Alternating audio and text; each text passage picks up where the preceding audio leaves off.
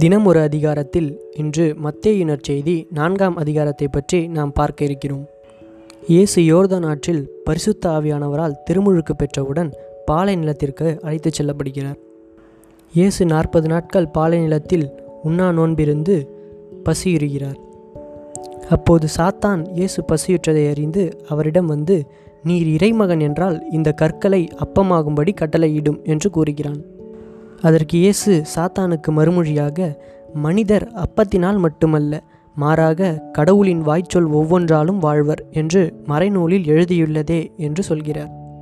இயேசு கிறிஸ்து பரிசுத்தமானவர் ஒரு பாவமும் அறியாதவர் இருப்பினும் அவர் ஏன் நோன்பிருக்கிறார் என்றால் நாம் கடவுளிடம் ஒன்றித்திருக்கும் நிலையில் தூய்மையாக இருக்கிறோம் என்றால் நாம் உடல் ரீதியாகவும் தூய்மையாக இருக்க வேண்டும். அதற்காக தான் இயேசு இந்த உண்ணா நோன்பிருக்கிறார்.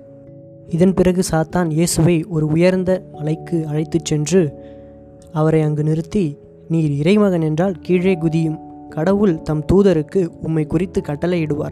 உமது கால் கல்லில் மோதாதபடி அவர் உங்கள் கைகளில் உம்மை தாங்கிக் கொள்வார்கள் என்று மறைநூலில் எழுதியுள்ளது என்று கூறியது. இந்த வசனத்தில் நாம் பார்க்கும்போது சாத்தானுக்கும் விவிலியம் பற்றி தெரிந்திருக்கிறது. இயேசு அதற்கு மறுமொழியாக உன் கடவுளாகிய ஆண்டவரை சோதிக்க வேண்டாம் எனவும் எழுதியுள்ளதே என்று சாத்தானிடம் கூறினார். அதன் பிறகு சாத்தான் இயேசுவை ஒரு உயர்ந்த மலைக்கு கூட்டிச் சென்று உலக அரசுகள் அனைத்தையும் அவற்றின் மேன்மையையும் அவருக்கு காட்டி அவரிடம் நீர் நெடுஞ்சான் கிடையாக விழுந்து என்னை வணங்கினால் இவை அனைத்தையும் உமக்கு தருவேன் என்றது. அப்பொழுது இயேசு அதனை பார்த்து அகன்று போ சாத்தானே. உன் கடவுளாகிய ஆண்டவரை வணங்கி அவர் ஒருவருக்கே பணி செய் என்றும் மறைநூலில் எழுதியுள்ளது என்று கூறினார். பின்னர் அலகை அவரை விட்டு அகன்றது. உடனே வானதூதர்கள் இயேசுவுக்கு பணிவிடை செய்தார்கள். இவ்வாறு இயேசு தூயாவியின் வல்லமையால் சாத்தானின் அனைத்து சோதனைகளையும் வெற்றி கொள்கிறார் இதன் பிறகு திருமுழுக்கு யோவான் கைது செய்யப்பட்டதை அறிந்த இயேசு கலிலேய பகுதிக்கு புறப்பட்டு செல்கிறார். அவர் நாசரத்தை விட்டு அகன்று செபுலோன் நப்தலி ஆகிய இரண்டு இடங்களின் எல்லையில் கடலோரமாய் அமைந்திருந்த கப்பர்நாகும் என்ற இடத்தில் குடியிருந்தார். இதனை குறித்து பழைய ஏற்பாட்டில் எசாயா தீர்க்கதரிசி தீர்க்க தரிசனமாக உரைத்துள்ளார். என்னவெனில் செபுலோன் நாடே நப்தலி நாடே பெருங்கடல் வழிப்பகுதியே யோர்தானுக்கு அப்பால் உள்ள நிலப்பரப்பே பிற இனத்தவர் வாழும் கலிலேய பகுதியே. காரிருளிருந்த மக்கள் பேரொலியை கண்டார்கள்.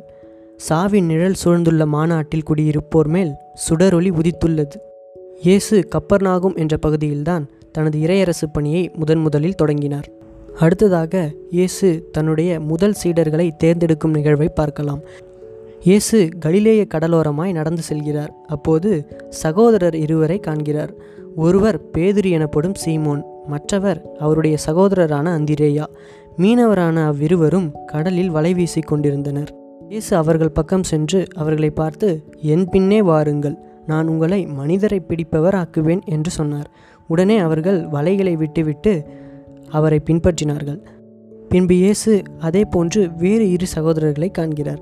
அவர்கள் செபதேயுவின் மகன் யாக்கோவும் அவருடைய சகோதரரான யோவானும் ஆவர். அவர்கள் தங்கள் தந்தை செபதேயுடன் படகில் வலைகளை பழுது பார்த்து கொண்டிருந்தார்கள். இயேசு அவர்களையும் அழைத்தார். உடனே அவர்கள் தங்கள் படகையும் தந்தையையும் விட்டுவிட்டு இயேசுவை பின்பற்றினார்கள். இயேசு இவ்வாறாக தன்னுடைய முதல் சீடர்களை தேர்ந்தெடுத்த பின் கலிலேய பகுதி முழுவதையும் சுற்றி அங்கு போதித்து வந்தார். அவர்களுடைய தொழுகை கூடங்களில் சென்று பின்னரசு பற்றிய நற்செய்தியை அறிவித்தார். மக்களிடையே இருந்த நோய் நொடிகள் அனைத்தையும் அவர் குணமாக்கினார். அவரை பற்றிய பேச்சு சிரியா நாடு முழுவதும் பரவியது. பல்வேறு வகையான நோய்களால் பாதிக்கப்பட்டுள்ளவர்கள் பேய் பிடித்தவர்கள் முடக்குவாதமுற்றவர்கள் ஊனமுற்றவர்கள் என பலர் இயேசுவிடம் வந்து சுகம் பெற்றனர்.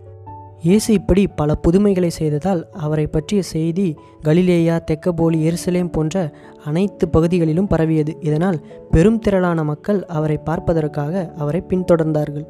இதுவரை நாம் பார்த்த நிகழ்வுகள் எல்லாம் மத்திய நற்செய்தி நான்காம் அதிகாரத்தில் சொல்லப்பட்டுள்ளது. மீண்டும் இதன் தொடர்ச்சியான ஐந்தாம் அதிகாரத்தை நாளை பார்க்கலாம்.